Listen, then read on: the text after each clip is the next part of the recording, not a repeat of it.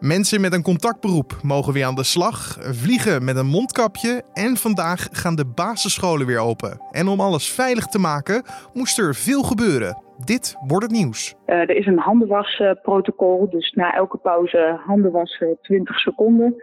Ik heb gisteren mijn collega's nog even liedjes toegestuurd met uh, refreintjes die 20 seconden duren. De, en liedjes die dan de kinderen ook een beetje aanspreken. Dus dan uh, kunnen ze op het refreintje hun handen wassen.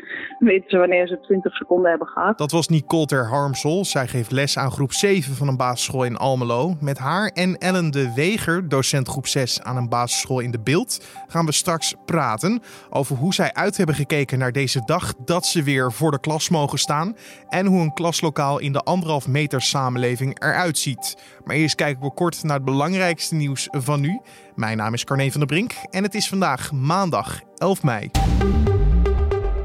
De Belastingdienst geeft toe dat tussen 2012 en 2014 ruim 11.000 mensen met een dubbele nationaliteit strenger zijn gecontroleerd. Zo blijkt uit onderzoek van RTL Nieuws en Trouw. De tweede nationaliteit was in die periode voor de Belastingdienst een officieel selectiecriterium om te bepalen of er een verhoogde kans bestond op fraude, blijkt nu. Sinds de toeslagenaffaire werden al vraagtekens gezet over welke persoonsgegevens de fiscus gebruikt bij toekennen van toeslagen. De politie heeft sinds de uitbraak van het coronavirus meer meldingen van overlast gekregen. Zo blijkt uit cijfers die zijn opgevraagd door NRC. De politie moest vaker uitrukken voor meldingen van verwarde personen, zwervers en jongeren. Volgens een politiewoordvoerder worden agenten meer gecontroleerd met mensen die van de zorg verstoken zijn geraakt, geen dagbesteding meer hebben en begeleiding missen. Hoewel de cijfers van april nog niet officieel zijn, constateert de politie dat ook de meldingen van overlast door jongeren is toegenomen. Bij een schietpartij in Rotterdam-Noord is zondagavond een persoon om het leven gekomen. Om tien uur werden meerdere schoten gehoord op de Bergse Laan. En bij aankomst trof de politie een gewonde man aan die later overleed. De politie is een onderzoek gestart en vermoedt dat twee verdachten na de schietpartij op de vlucht zijn geslagen. Het zou gaan om twee donker geklede mannen en er is een politiehelikopter ingezet in de zoektocht naar de verdachten. Reisorganisatie Corendon wil vanaf juli vakanties aanbieden waarbij een test op de aanwezigheid van het coronavirus inbegrepen is. Dat zei Corendon-topman Steven van der Heijden zondagavond in het Radio 1-programma Dit is de Dag. Vakantie in een resort en anderhalf meter afstand, dat past niet bij elkaar, zegt van der Heijden. Maar als je mensen van wie je zeker weet dat ze niet besmet zijn in een hotel zet, dan kan het wel. Corendon is bezig met de aanschaf van honderdduizenden coronatests. En de reisorganisatie bezit naast vliegtuigen ook een aantal all-inclusive resorts in bijvoorbeeld Turkije, Sicilië en Sardinië. Hierdoor denkt het bedrijf in staat te zijn de reiziger maximaal veiligheid te garanderen. En de organisatie is inmiddels in gesprek met lokale overheden. En dan het gesprek van vandaag. Leerlingen in het basisonderwijs gaan vandaag voor het eerst sinds 13 maart weer gedeeltelijk naar school.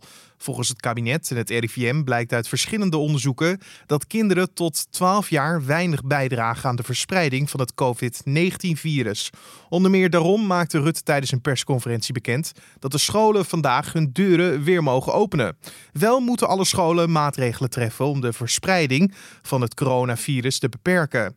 Hoe dat eruit ziet, vragen we aan twee docenten. Uh, Nicole de Haamsel, uh, docent groep 7 op een basisschool in Almelo. Nicole is daarnaast ook nog bestuurslid van de Algemene Onderwijsbond. Maar we praten ook met... Ik ben uh, Ellen, ik werk in de beeld op een basisschool en ik sta voor groep 6 en doe ondersteunende taken. En hoe kijken deze leerkrachten terug op de afgelopen tijd waarin zij online les moesten geven in plaats van in de klas? Ja, dat klopt. Uh, nou, in het begin was dat natuurlijk even zoeken van hoe gaan we dat, hoe gaan we dat aanpakken, want je, je was eigenlijk niet daarop voorbereid. Maar ik vond het wel bijzonder dat, uh, dat het toch eigenlijk best heel snel is gelukt. En wij, uh, wij hebben dat via een portaal gedaan, waar de kinderen ook op school digitaal in werken. Dus we konden berichtjes sturen en zeggen welke opdrachten ze moesten doen. En later hebben we dat uitgebreid met videobellen. En um, nou, het vroeg even wat flexibiliteit, maar het was wel heel fijn om toch in die periode ook je kinderen uh, nog aan het werk te kunnen zetten en ze te kunnen zien. Uh, ik vond het heel pittig. Uh, je moet echt snel schakelen. Online kan je toch kinderen minder bereiken. nou ben ik heel trots op de kinderen en de ouders hoor, want ze hebben het allemaal super goed gedaan. Maar je contact met leerlingen is toch anders dan in de klas. En hoe opgelucht waren jullie toen jullie hoorden dat de scholen weer open mochten? Heel erg opgelucht. Maar ook gewoon weer dat je in je vaste structuur komt en dat je de kinderen weer kan zien en dat je ze weer even kan horen. En uh, de kinderen waren ook echt super blij dat ze weer naar school mochten. En uh, nou, dat is gewoon super fijn. Ja, uh, fysiek onderwijs, ja, dat is natuurlijk ja, waar je als docent voor, voor opgeleid bent. En het digitale is, is een goede voor noodoplossing, maar echt onderwijs, dat geef, dat geef je fysiek. Dus uh, wat dat betreft zijn we gewoon heel blij dat we maandag weer kunnen starten met de kinderen. Het is alleen wel even spannend van hoe gaat dat nou uitpakken als straks al die scholen weer open gaan. Wat betekent dat voor, uh, voor onze samenleving? We leven nu in een anderhalf meter samenleving. Wat moest er allemaal aan de scholen en de klassen veranderd worden om hieraan te voldoen? Er is echt over heel veel dingen nagedacht. Dus uh, de tafeltjes uh, zijn, ondanks dat ze niet per se die anderhalve meter afstand hoeven te houden, wel uit elkaar gezet. Om toch uh, ja, niet de kat op het, op het spek te binden. De leerkracht moet anderhalve meter afstand houden tot de leerlingen. Dus daar is bij de opstelling van het bureau en dergelijke een, een looproute rekening mee gehouden. Er is voor de kinderen nagedacht waar zij naar school moeten komen. Dus via welk poortje moeten ze allemaal naar binnen. Uh, er is een handenwasprotocol, dus na elke pauze handen wassen 20 seconden. Um, ik heb gisteren mijn collega's nog even liedjes toegestuurd met uh, refreintjes die 20 seconden duren. De, en liedjes die dan de kinderen ook een beetje aanspreken. Dus dan uh, kunnen ze op het refreintje hun handen wassen. Dan weten ze wanneer ze 20 seconden hebben gehad. Um, ja, linten aan het, aan het rek of aan het hek waarop staat anderhalve meter afstand houden. Uh, nou, allemaal dat, soort, allemaal dat soort dingen. En was dit allemaal genoeg voor de bezorgde leerlingen of ouders om ze gerust te stellen? Uh, nou, we hebben heel veel positieve reacties gekregen. En uh, natuurlijk is het niet altijd voor, ja, kan je het niet voor iedereen goed doen.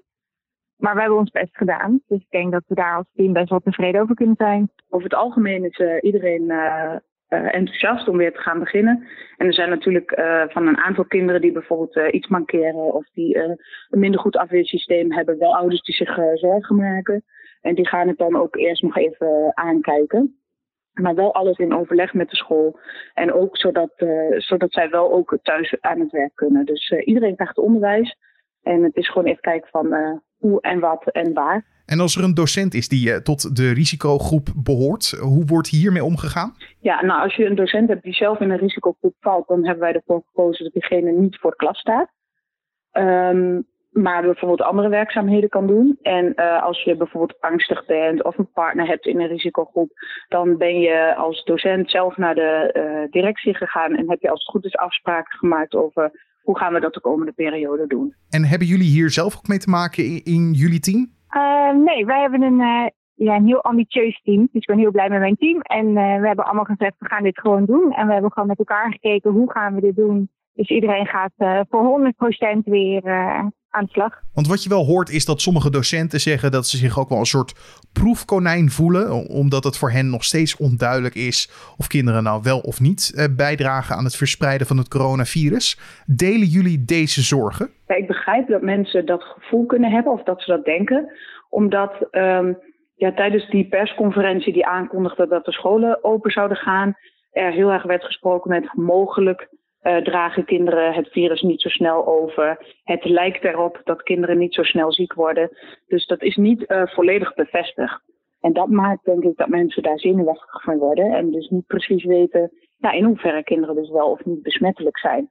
Dus um, ja, de, de zorg begrijp ik. Vind ik lastig. Um, ik heb er ook wel weer vertrouwen in hoe we het nu hebben aangepakt dat dat uh, goed gaat komen. Maar je weet het nooit natuurlijk hoe het gaat lopen. Want als ik het aan jullie vraag, voelen jullie ook een proefkonijn? Nee, op dit moment helemaal niet. Nee. Nou, ja, ik heb gewoon heel veel zin om weer, weer te gaan beginnen. En dat, dat weegt eigenlijk ook gewoon heel zwaar voor mij. En uh, we, we houden natuurlijk met al die regels die we in acht nemen uh, best wel rekening met, uh, ja, om de verspreiding zo klein mogelijk te maken.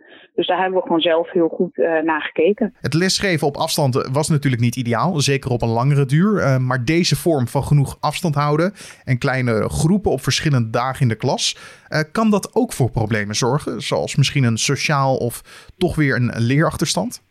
ik denk bij mij in de groep niet. Aangezien ik groep 6 heb, die kunnen zich best wel zelfstandig goed redden. Maar ik kan me voorstellen bij de kleutercollega's dat de afstand bewaren heel lastig is. En dat als je een kind wilt troosten wat bijvoorbeeld gevallen is of verdrietig is, um, dat dat heel lastig is.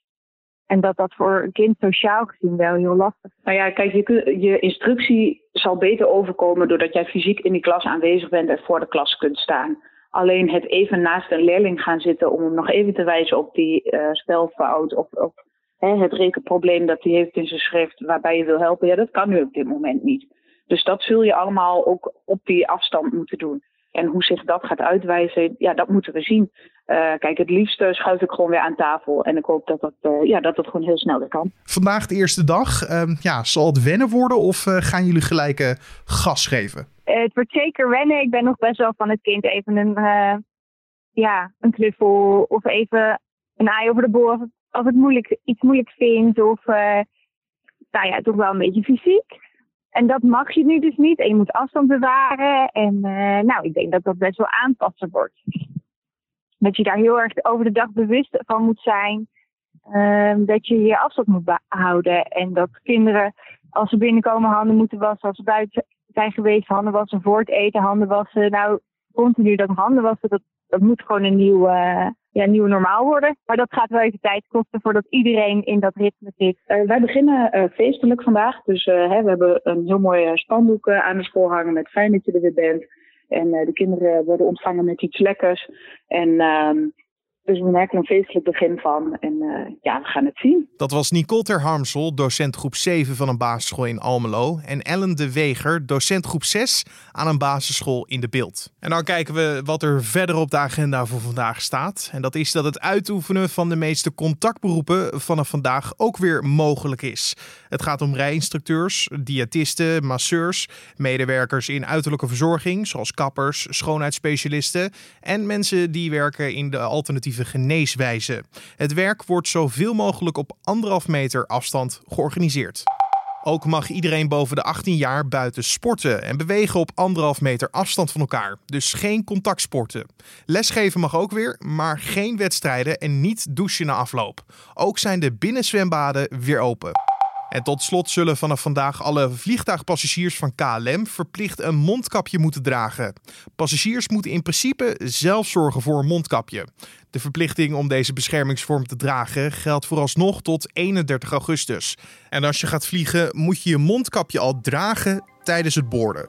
En dan het weer. Vandaag komt de temperatuur niet boven de 13 graden uit. Langs de kust en boven het IJsselmeer komen zware windstoten voor.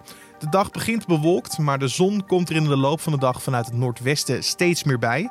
De noord- tot noordoostelijke wind blijft krachtig. In de westelijke kustprovincies en boven het IJsselmeer kunnen windstoten van 75 km per uur voorkomen. En voor die gebieden heeft het KNMI ook voor maandag een code geel afgeroepen. Daar zal het niet warmer worden dan 10 graden. En om af te sluiten nog even dit. In de Canadese provincie Ontario heeft de politie zondagnacht een 19-jarige man aangehouden die iets te snel over de snelweg reed in de auto van zijn vader. Hij reed meer dan drie keer de toegestaande snelheid, zo'n 308 km per uur om precies te zijn. De bestuurder moest zijn rijbewijs inleveren en hij wordt vervolgd voor straatracen en roekeloos rijden. De auto van zijn vader is ook in beslag genomen. Roekeloos rijden kan in Canada een boete opleveren die kan oplopen tot 10.000 Canadese dollar. Dat is omgerekend zo'n 6.500 euro. Zijn rijbewijs zou ook kunnen worden ingetrokken voor twee jaar en het kan zelfs leiden tot een half jaar in de gevangenis. En tot zover de Dit Wordt Het Nieuws podcast voor deze maandag 11 mei. Je vindt de podcast in de middag en in de ochtend op de voorpagina van nu.nl en in je favoriete podcast app zoals Spotify, Apple Podcast, Google Podcast of Pocketcast. Eh, daar kan je je gratis abonneren op deze podcast door te zoeken naar nu.nl streepje Dit Wordt Het Nieuws. En je kan ook een recensie achterlaten bij Apple Podcast. Zo help je namelijk de podcast beter te vinden voor anderen. Ook kan je ons helpen met feedback door een mailtje te sturen naar podcast.nu.nl. Mijn naam is Carne van der Brink. Ik wens je een hele mooie dag en een fijne dag. Maak er iets moois van.